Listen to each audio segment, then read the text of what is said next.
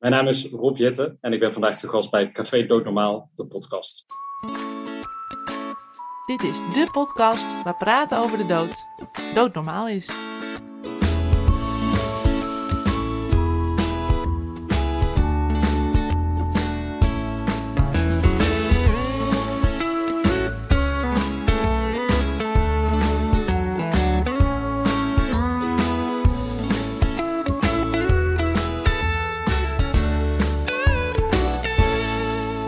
Vanuit het centrum van onze hoofdstad heet ik je welkom bij weer een nieuwe aflevering van Café Doodnormaal, de podcast. Mijn naam is Gerard Ekelmans en tegenover mij zit Sebastian Hattink. Sebastian, waar gaan we het vandaag over hebben? Vandaag gaan we het hebben over het wetsvoorstel toetsing levensbegeleiding van ouderen op verzoek. Oftewel het wetsvoorstel voltooid leven van D66. Om ons hier meer over te vertellen schuift waarnemend fractievoorzitter van D66 Rob Jette aan die binnen de fractie onder andere de portefeuille medische ethiek heeft. Rob, welkom. Dankjewel. Dan heb ik gelijk een eerste vraag, want we hebben het natuurlijk over het wetsvoorstel voltooid leven. Wat is een voltooid leven? Ja, dat is een vraag die we natuurlijk heel vaak krijgen als we over dit onderwerp praten, maar die eigenlijk nog niet eens heel makkelijk te beantwoorden is. Uh, omdat er geen eenduidige definitie te geven is, uh, wat mij betreft. Dus echt een individuele afweging ja, of iemand zijn of haar leven voltooid acht. We hebben als D66 in ieder geval nu met het wetsvoorstel ingezet op uh, allereerst mensen op hogere leeftijd. In ons wetsvoorstel 75 jaar en ouder. En dat zijn mensen die eigenlijk lijden aan het leven. Dus anders dan bij euthanasie is het niet zo dat ze uh, onbehandelbaar zijn voor een ondraaglijke ziekte. Uh, maar dat zijn mensen die eigenlijk het plezier van hun leven al achter hen hebben liggen. Elke dag dat ze weer moeten doorgaan, dat ze nog moeten leven als zwaar ervaren. Bijvoorbeeld omdat uh, dierbare naasten al zijn weggevallen, omdat je geen doel meer in je leven hebt, omdat je je elke dag verveelt. Dat wil niet zeggen dat elke dag zwaar hoeft te zijn of dat elke dag depressief hoeft te zijn. Uh, maar al met al uh, een persoon die dus vindt dat het langer doorleven eigenlijk afdoet aan het mooie leven dat je daarvoor hebt geleid. Je hebt dus geen medische grondslag. Want dan zou je binnen de euthanasiewet geholpen kunnen worden. Precies. En um, uh, ja, binnen de euthanasiewet kan je uh, met artsen vaststellen, en dat kan dan redelijk objectief, of dat er inderdaad sprake is van ondraaglijk lijden, wat uiteindelijk ook zal leiden tot sterven. Uh, en daarbij kun je dan de keuze maken om dat moment voor te zijn. Bij voltooid leven is dat dus een subjectieve verhaal, waarbij wij als D66 natuurlijk een partij die heel ook staat voor eigen kracht, individuele afwegingen, uh, dat je die keuze zelf moet kunnen maken, maar natuurlijk wel altijd met een, om het even zo te zeggen, een duurzame doodswens. Dus het kan niet een bevlieging zijn. Je moet wel echt met, wat ons betreft, levenseindebegeleiders op een goede manier vaststellen dat er inderdaad sprake is van een voltooid leven en een duurzame wens om dat leven te beëindigen. Wat kan je ons dus meenemen door het wetsvoorstel? Hoe, hoe gaat dat werken? Ja, dat is um, een van de moeilijkste onderwerpen, denk ik, waar we als D66 ooit aan zijn begonnen om daar zelf een wet uh, over te schrijven. Uh, mijn voorganger op medische ethiek, Pia Dijkstra, heeft uh, eigenlijk in 2010 al het thema voltooid leven ja, echt naar haar toegetrokken. Nadat er een initiatief was geweest, Vrije Wil. Um, vanaf dat moment is Pia Dijkstra gaan nadenken over zouden we de euthanasiewetgeving in Nederland kunnen uitbreiden of met een apart wetsvoorstel uh, voltooid leven mogelijk kunnen maken. Uh, wij hebben daarvoor heel zorgvuldig allerlei partijen betrokken. We hebben een consultatie gehouden. We hadden een eerste idee voor een wetsvoorstel op onze website gepubliceerd. En daar hebben echt ontzettend veel mensen ook uh, input opgeleverd. we hebben natuurlijk de Raad van State om advies gevraagd, andere partijen uitgevraagd om er ook over mee te denken. En uiteindelijk heeft dat geleid in een wetsvoorstel dat Pia Dijkstra in 2020 heeft ingediend. En dat nu uh, door de Tweede Kamer uh, wordt behandeld. Uh, mijn inschatting is dat daar nog veel ronde tafels, schriftelijke vragenrondes, et cetera, overheen zullen gaan. voordat we echt aan ja, de plenaire behandeling, heet dat dan, nou, dus echt het debat in de Tweede Kamer toe zullen zijn. Omdat ik denk dat het echt door politieke partijen heen gaat. Of dat individuele Kamerleden voor of tegen dit wetsvoorstel uh, zijn. Dus net zoals we dat deden bij de, de donorregistratiewet, gaan we dit ook echt heel rustig stap voor stap doorlopen. Om uiteindelijk toch een stabiele meerderheid achter zo'n wetsvoorstel te krijgen. En acht je dat haalbaar uh, op korte termijn? Wat denk je dat de doorlooptijd van deze wet gaat zijn? Ja, ik, ik, ik, kreeg laatst van iemand de vraag of dat hij dan uh, misschien volgend jaar al in zou gaan. Nou, dat is uh, denk ik echt absoluut niet haalbaar.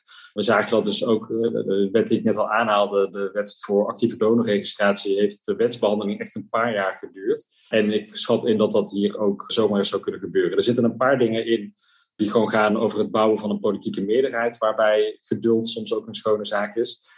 Maar wij, wij, vinden ook als D66 zelf dat je bij dit onderwerp ja, ook echt heel zorgvuldig te werk moet gaan. En er zitten een aantal aspecten in het wetsvoorstel die nog verdere discussie ook wel behoeven. Als ik een paar uit mag uh, uh, lichten. in ons voorstel gaan we dus voltooid leven mogelijk maken voor mensen van 75 jaar en ouder. Nou, dat is altijd een arbitraire grens waar je die leeftijdsgrens legt er zijn mensen die vinden dat die hoger moet, er zijn mensen die vinden dat die lager moet.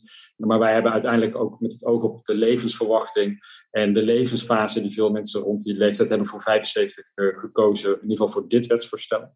En ons voorstel is dat er eigenlijk een nieuwe functie komt, of dat noemen wij de levenseindebegeleider. Uh, en daar komen uh, artsen, psychologen, verpleegkundigen komen daar wat ons betreft voor in aanmerking om een opleiding tot levenseindebegeleider af te ronden. En dat zijn dus mensen die um, tenminste twee keer uh, het gesprek aangaan met een individu dat zijn of haar leven voltooid acht. De politieke discussie zal hem uh, deels gaan over wat moet die levenseindebegeleider doen. Hoe moet die opleidingen uitzien? Hoe moet zo'n gesprek in elkaar zitten? Is twee gesprekken voldoende om een duurzame uh, wens tot voltooid leven ook echt daadwerkelijk vast te kunnen stellen? En als je dat dan hebt gedaan, hoe ga je dan vervolgens over tot het daadwerkelijke moment waarop iemand uh, wil overlijden? En daar is natuurlijk bij de euthanasiewetgeving, hebben we daar nu al vele jaren een zeer zorgvuldige euthanasiepraktijk ook opgebouwd, hè, waarbij uh, veel artsen uh, gewend zijn om uh, met de toetsingscommissie uh, te werken, die altijd beoordeelt of een euthanasie op een goede manier is uitgevoerd. En dat is bij Voltooid Leven, zul je die, hebben we die ervaring nog niet. Hè, dus dan zul je ook met artsen heel goed moeten afspreken welke protocollen er nodig zijn voor het daadwerkelijke moment waarop iemand dus die wens tot Voltooid Leven ook echt daadwerkelijk ten uitvoer gaat brengen. En daar zit zorg nog bij artsen, bij verpleegkundigen, hoe dat op een goede manier is vorm te geven. En wij zijn er nu als D66 alles aan het doen om met heel veel mensen te praten, om die zorgen weg te nemen en ons wetsvoorstel daar verder op te verbeteren. En pas als dat goed zit en artsen en verpleegkundigen zich er ook prettig bij voelen, dan is het denk ik ook zinvol om een plenair te behandelen in de Tweede Kamer, omdat anders partijen denk ik terughoudend zullen zijn om de wet te steunen. En waarom kiezen jullie er eigenlijk voor om een aparte levenseindebegeleider in te zetten en niet gewoon via de behandelend arts dit te regelen? Ja, dat is, dat is een goede vraag. En ook een vraag waar we zelf over, over hebben nagedacht. Van wie zijn nou geschikt om uh, iemand uh, te begeleiden die dus uh, de wens heeft om tot voltooid leven over te gaan. En artsen zijn in eerste instantie misschien een logische keuze als je de vergelijking trekt met euthanasie. maar daar gaat het dus nogmaals vooral ook om ondraaglijk lijden die echt voortkomt uit een ziekte waar een arts dus ook sowieso bij betrokken is als mensen lijden aan het leven, dan is dat dus vaak niet vanwege een uh, ziekte zoals kanker, maar heeft dat te maken met de situatie waar iemand in zit. Waar we het net ook over hadden, de, de eenzaamheid, de uitzichtloosheid, uh, geen plezier meer hebben in het leven. Uh, en daar zijn artsen niet per se de, de meest geschikte personen voor om dat op een goede manier vast te kunnen stellen. daarom hebben we ook psychologen, psychotherapeuten, verpleegkundigen daaraan toegevoegd, omdat het een veel meer een sociale component heeft eigenlijk dan dat het een geneeskundige component bevat. Artsen kunnen het zeker ook, maar wij denken dat die groep breder is, die dus geschikt zou zijn om levenseindebegeleider te zijn. En het staat voor ons ook wel echt uh, als een paal boven water dat, dat het wel altijd met een goede en degelijke opleiding moet. Dat hebben we ook bij andere medisch-ethische kwesties in Nederland heel goed geregeld. Met goede opleidingen, goede protocollen, om eigenlijk om twee redenen. Om aan de ene kant om er zeker van te zijn dat iemand die met zo'n vraag of wens rondloopt ook echt goed advies krijgt. En wellicht ook op een andere manier geholpen kan worden. Hè. Mensen die met allerlei sociaal-maatschappelijke problemen kampen, kunnen wellicht op een andere manier worden geholpen, waardoor ze wel weer zin in het leven krijgen. Daar moet je dus goed toe geadviseerd worden als individu.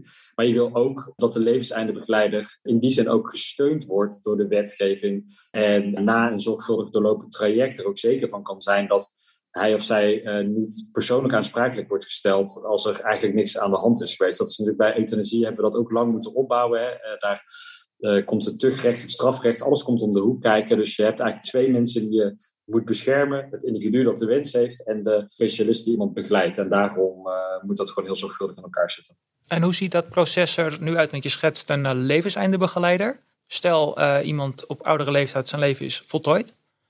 Hoe, hoe dan? Zoals het er nu erbij ligt. Ja, eh, echt stap voor stap uh, bedoel je. Ja. ja, dat, kijk, ik zou het misschien even één stapje terug. Wat ik zelf heel mooi zou vinden, is als we in Nederland um, hebben we toch een klein beetje ook nog steeds een taboe op de dood in allerlei facetten. En ik denk dat zeker voor mensen op uh, wat hogere leeftijd zou het goed zijn als je tijdig het gesprek kan aangaan met bijvoorbeeld je huisarts of andere zorgprofessionals in je omgeving. Om al ruim voordat je op het punt bent dat iemand of ondraaglijk ziek is of zijn leven voltooid acht, je al met mensen hebt gesproken over hoe kijk je nou aan tegen die laatste jaren van jouw leven en hoe wil je daar als je een waardig leven hebt gehad, hoe kijk je dan ook aan uh, tegen een waardige manier van sterven? Ik heb het zelf nu in mijn omgeving meegemaakt met mijn grootouders, die kort achter elkaar uh, overleden uh, na bijna 70 jaar huwelijk. Dus die hebben echt een fantastisch leven gehad. Maar daar, die hadden zelf eigenlijk heel weinig over de dood gesproken, laat staan met hun kinderen en kleinkinderen. En nou, dat is iets wat denk ik heel veel Nederlanders herkennen. Dus dat is iets waar je wat sowieso goed zou zijn als we dat taboe meer met elkaar kunnen doorbreken. En dat doet onder andere jullie vereniging natuurlijk zeer goed werk in. Nou, als je dan op het punt komt dat je echt denkt, nou ja, ik ben bang dat ik mijn persoonlijke waardigheid ga verliezen. Ik, ik, vrees dat mijn gezondheid in de komende jaren gaat verslechteren. Of dat ik meer en meer afhankelijk word van anderen. Pia heeft dat wel eens mooi gezegd, dat mijn, mijn biologie eigenlijk mijn biografie gaat overleven. Dus dat lijf gaat maar door, maar ik heb eigenlijk geen verhalen meer toe te voegen aan mijn biografie. Uh, dat je op dat moment terecht kan, uh, en dat moeten we natuurlijk voor zorgen dat dat heel toegankelijk is. Dat je terecht kan bij levenseindenbegeleiders, bij voorkeur uh, mensen die bij jou in de buurt wonen, uh, waarmee je dan dat traject kan starten. En dat zijn uh, dus tenminste twee intensieve gesprekken. daar kun je een tijd aan koppelen dat het in ieder geval minimaal een uur is. Dat je zeker weet dat het een gesprek is waar alles aan bod kan komen. Maar belangrijker is dus om via de opleiding en het protocol af te spreken wat er dan tussen levenseindebegeleider en, en individu moet worden besproken. En dan twee maanden later, of tenminste twee maanden later, een tweede gesprek om echt vast te kunnen stellen of dat er sprake is van die duurzame wens um, om, het, uh, om het leven te beëindigen. En daarna, als eigenlijk eh, extra slot op de deur, uh, noem ik het maar even, nog een aanvullend gesprek met een andere levenseindebegeleider of arts, die dan vaststelt dat de levenseindebegeleider daadwerkelijk het proces ook goed heeft doorlopen en er inderdaad sprake is van die duurzame leiden. Wat ik zelf verwacht, is dat heel veel mensen als ze dat traject hebben doorlopen, helemaal niet uh, meteen met de agenda in de hand klaarstaan om dan ook de datum te prikken waarop het kan gaan plaatsvinden. Uh, de gesprekken die ik nu voer met mensen die, die denken dat ze gebruik zouden willen maken van zo'n mogelijkheid, die zeggen ook, het, zou me heel veel rust geven als ik weet dat ik in de laatste fase van mijn leven regie kan hebben uh, op dat waardig sterven. En dat vind ik zelf ook een hele belangrijke straks in de politieke discussie met partijen die D66 misschien verwijten dat we het veel te makkelijk maken om uh, voor de dood te kiezen. Nee, dat, dat is niet wat D66 wil met het wetsvoorstel. Wij willen ervoor zorgen dat mensen op een waardige manier ook hun eigen levenseinde mee kunnen maken. En uh, nou, dat, dat is dus eigenlijk stap voor stap uh, traject wat je dan ingaat als je, ja, als je straks met dit wetsvoorstel die mogelijkheid krijgt in Nederland. En stel de levenseindebegeleider, nou ja, die staat er helemaal achter. Ook de, ja, de scan levenseindebegeleider noem ik het maar even. Dus die, ja. die het checkt. Hoe ziet dat er dan verder uit? Wie, wie, haalt het middel op of hoe gaat het verder? Nou, dit is een, uh, ook een punt waar ook zeker vanuit zorgprofessionals uh, nog veel vragen en suggesties ook zijn voor het wetsvoorstel. Wat ons betreft, in het wetsvoorstel dat PIA in 2020 heeft ingediend, kan de levenseindebegeleider ook uh, in de allerlaatste fase van het leven dus persoon bijstaan. En hier is met name vanuit artsen de vraag, uh, moet je dat echt bij die levenseindebegeleider willen neerleggen of is dit de laatste stap die echt alleen maar door artsen kan worden begeleid? En daar wordt natuurlijk de parallel met euthanasie getrokken. Die begrijp ik dat die er is, omdat er ook natuurlijk bij euthanasie verzoeken, het verschilt gewoon van persoon tot persoon hoe snel het euthanasiemiddel dan ook effectief is. En dat kan een fase zijn die voor de betrokken persoon of voor nabestaanden gewoon als heel spannend kan worden ervaren. En waar een arts soms ook extra handelingen moet verrichten om ervoor te zorgen dat de dood dan ook op een vredige manier intreedt. Dus dit is een van de punten waarop ik ook de komende tijd heel graag met zorgprofessionals wil doorpraten.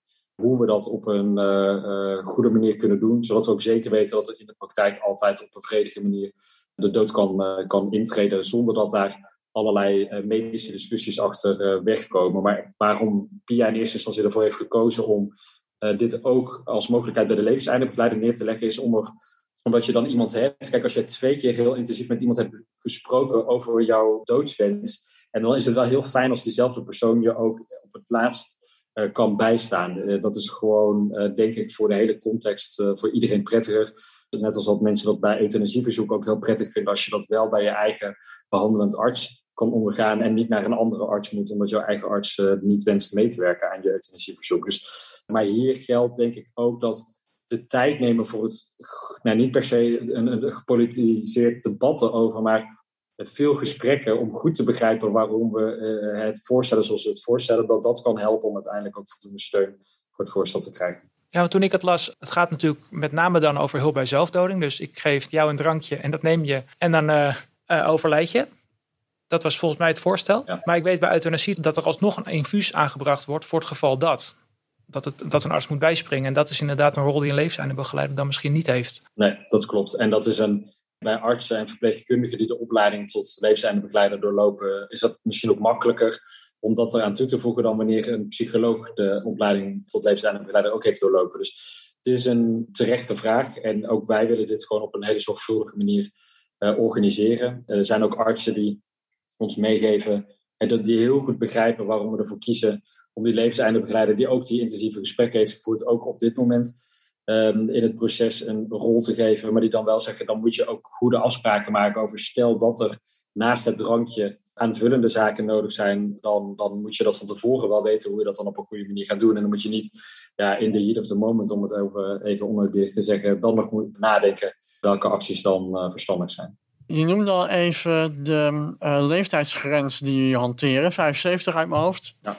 daarvan zei je al dat het heel moeilijk te bepalen is. Waarom hebben jullie hem dan toch opgenomen? En hebben jullie over alternatieven nagedacht daarvoor? Ja, kijk, de, het blijft, zoals ik net ook zei, altijd een subjectieve keuze waar je die uh, legt.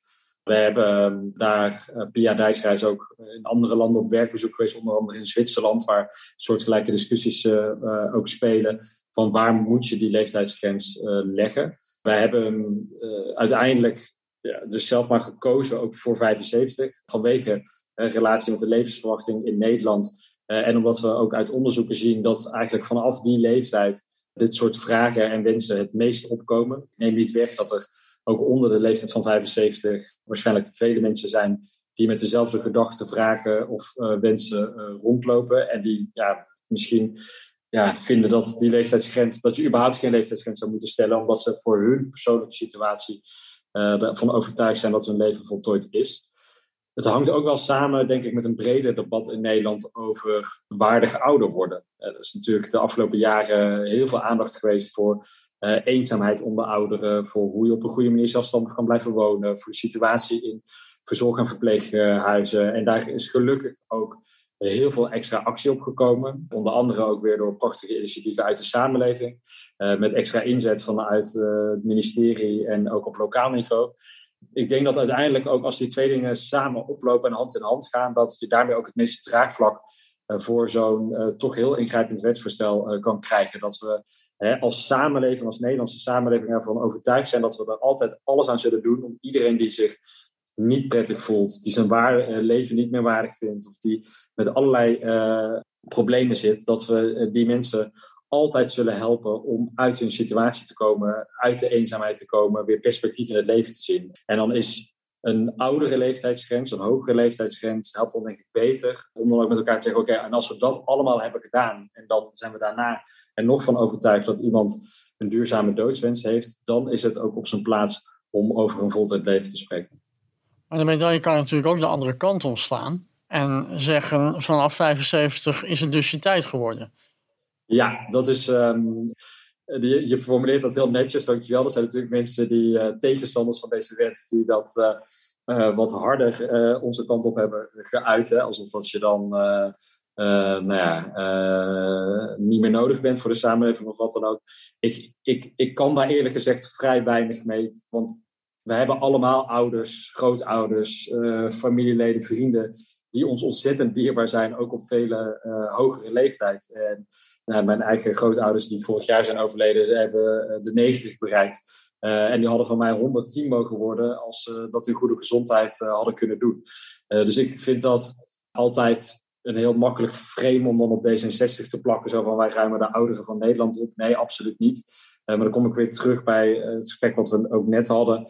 Dat ik er echt van overtuigd ben dat heel veel mensen rust zouden krijgen als ze weten dat je niet alleen maar waardig kan leven, waardig kan oud worden, maar ook op een waardige manier kan sterven op een moment die je zelf ook passend vindt. En dat daarmee ook een hele hoop zorgen kunnen worden weggenomen. Uh, ik, ik, geloof helemaal niet dat 75-jarigen straks in de rij zullen staan om uh, deze gesprekken te voeren als ze nog volop in het leven staan en uh, nog allerlei plannen hebben voor de jaren daarna. En dat is iedereen natuurlijk ook van harte gegund.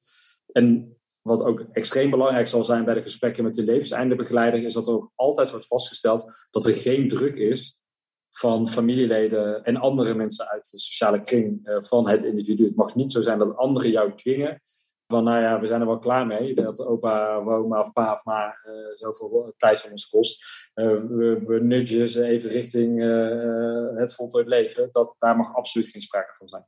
Maar die druk kan natuurlijk ook intrinsiek zijn. Van ik wil anderen niet meer tot last zijn, dus is misschien wel mijn tijd gekomen. Ja, dat is, um, dat is een van de, van de onderwerpen die uh, in het gesprek met die levenseindebegeleider echt uh, zeer uitvoerig aan bod zullen moeten komen. Want als het druk is om anderen niet tot last te zijn, dan is dat echt een verkeerde motivatie. Het moet echt gaan over de zin en, en de onzin die je zelf nog aan je eigen leven toekent. En niet uh, wat anderen daarvan vinden of de eventuele last die je tot anderen zou zijn. Want hoe zien jullie de rol van naasten in deze beslissing? Kijk, persoonlijk denk ik eh, dat het belangrijk is dat je uh, naasten niet verrast. Want dan dat kun je ook eh, anderen niet aandoen in die zin. Omdat het naast het, de, het individu dat het betreft, heeft het natuurlijk ook heel veel impact op familieleden en vrienden. Die iemand waar ze ontzettend veel van houden, zullen moeten gaan missen. Mocht je daadwerkelijk via deze route voor je levenseinde kiezen.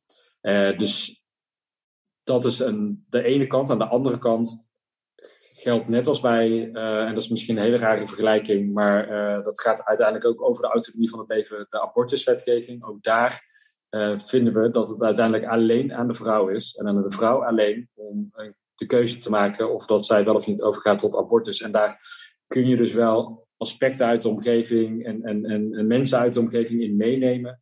Maar het moet wel heel duidelijk uiteindelijk een individuele afweging zijn. En dat vind ik ook uh, bij het levenseinde gelden. En ben je met dit wetsvoorstel dan niet uh, bang dat je de euthanasiewet overbodig maakt voor ouderen?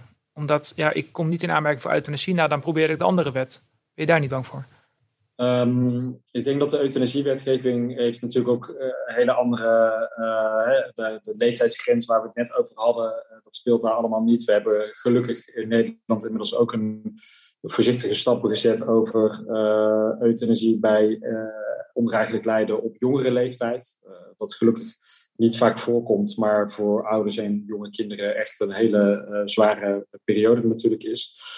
En die euthanasiewetgeving en de, de praktijk van euthanasie in Nederland zit door ook al die jaren dat we er nu ervaring hebben echt zo uitstekend in elkaar dat we dat vooral verder moeten, uh, nou ja, daar, moeten we ook niet aankomen in die zin. Er zijn allerlei mogelijkheden om dat verder te verbeteren.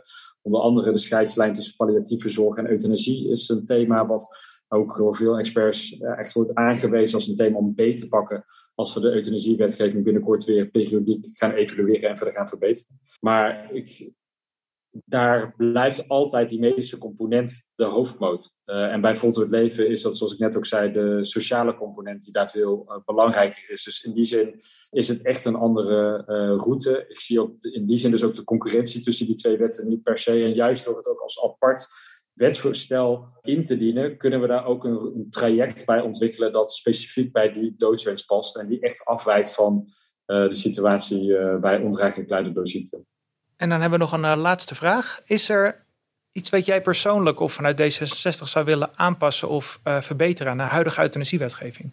Ja, dat, ik moet eerlijk bekennen, ik ben nu uh, een maand of drie woord voor de medische ethiek uh, voor D66. Ik heb big shoes to fill, want Pia Dijkstra was natuurlijk een icoon op dit onderwerp. ik ben heel erg aan het nadenken over welke thema's ik zelf de komende paar jaar wil beetpakken, omdat um, initiatiefwetgeving gewoon heel erg veel tijd kost en de capaciteit van, van mijzelf en mijn fractie ook beperkt is. Uh, ik vind het heel erg belangrijk om de debat over voltooid leven dus voort te zetten. Dus daar gaat een groot deel van mijn tijd aan op om dat te begeleiden. Ik ben daarnaast bezig met het voorbereiden eh, van een aantal initiatiefwetten rondom de embryo-wetgeving in Nederland. Want daar is al twintig jaar eigenlijk bijna niets meer eh, mee gedaan. En modernisering van de abortuswetgeving. Daar heb ik recentelijk al een initiatiefwet ook voor, voor ingediend. Dus ik heb mijn handen behoorlijk vol. Maar we hadden afgelopen week een gesprek als Tweede Kamer met de toetsingscommissie voor, van de euthanasiewetgeving. Van scheidend voorzitter Jacob Koonstam en het nieuwe voorzitter Recour. En uh, ik vroeg ook aan hen wat zij ons adviseren als wetgever om beter te pakken. En zij wezen heel erg op die palliatieve zorg. Omdat we eigenlijk in Nederland zien dat pijnbestrijding in de laatste fase van het leven steeds beter georganiseerd is. Waarbij, uh, hè, vooral compliment ook naar huisartsen die eerder het gesprek aangaan met hun patiënten over hoe wil je bij, bij pijn in de laatste fase van je leven worden geholpen. Maar daar merken we in de praktijk dat waar, waar stopt palliatieve zorg en waar, waar begint een euthanasieverzoek? Uh, daar, die scheidslijn is een hele belangrijke om uh, beter uh, dus in de wet te regelen en zeker ook in de protocollen. En dat, dat, ik, ik merkte ook afgelopen week in de Tweede Kamer dat dat van, van progressief tot conservatief, als ik het zo even mag noemen, dat iedereen ervan snapt, of dat je nou voor of tegen euthanasie bent, maar iedereen snapt dat daar een grijs gebied ontstaat waar het ook heel erg belangrijk is dat we zowel voor artsen als voor patiënten dat eh, beter regelen dan we tot nu toe hebben gedaan. Dus ik denk dat dit het thema wordt rondom de euthanasiewet eh, dat de Tweede Kamer de komende tijd zal beetpakken. Een heel mooi streef, uh, zo klinkt het. Ik wens je heel veel succes mee, ook met dit wetsvoorstel en het hele traject wat daar nog doorlopen moet worden. maar voor nu wil ik je ontzettend bedanken dat je tijd voor ons wilde vrijmaken. dus dank voor je komst in onze podcast. Geen dank, ik vond het een prettig gesprek. Dit was het dan weer voor deze aflevering van Café Dood Normaal, de podcast. Volgende week zaterdag staat er weer een nieuwe aflevering voor je klaar in je favoriete podcast-app. Voor nu bedankt voor het luisteren en wil je nou geen aflevering missen, vergeet dan niet te abonneren. Dan krijg je automatisch een melding als er een nieuwe aflevering voor je klaar staat. En vond je het nou interessant om deze podcast te luisteren? Laat dan vooral een beoordeling achter. En mocht je nog vragen hebben naar aanleiding van deze podcast, dan kan je altijd mailen naar jongeren.nvve.nl. Als laatste willen we nog de NVVE bedanken voor het mede mogelijk maken van deze podcast en zeggen we graag tot de volgende aflevering.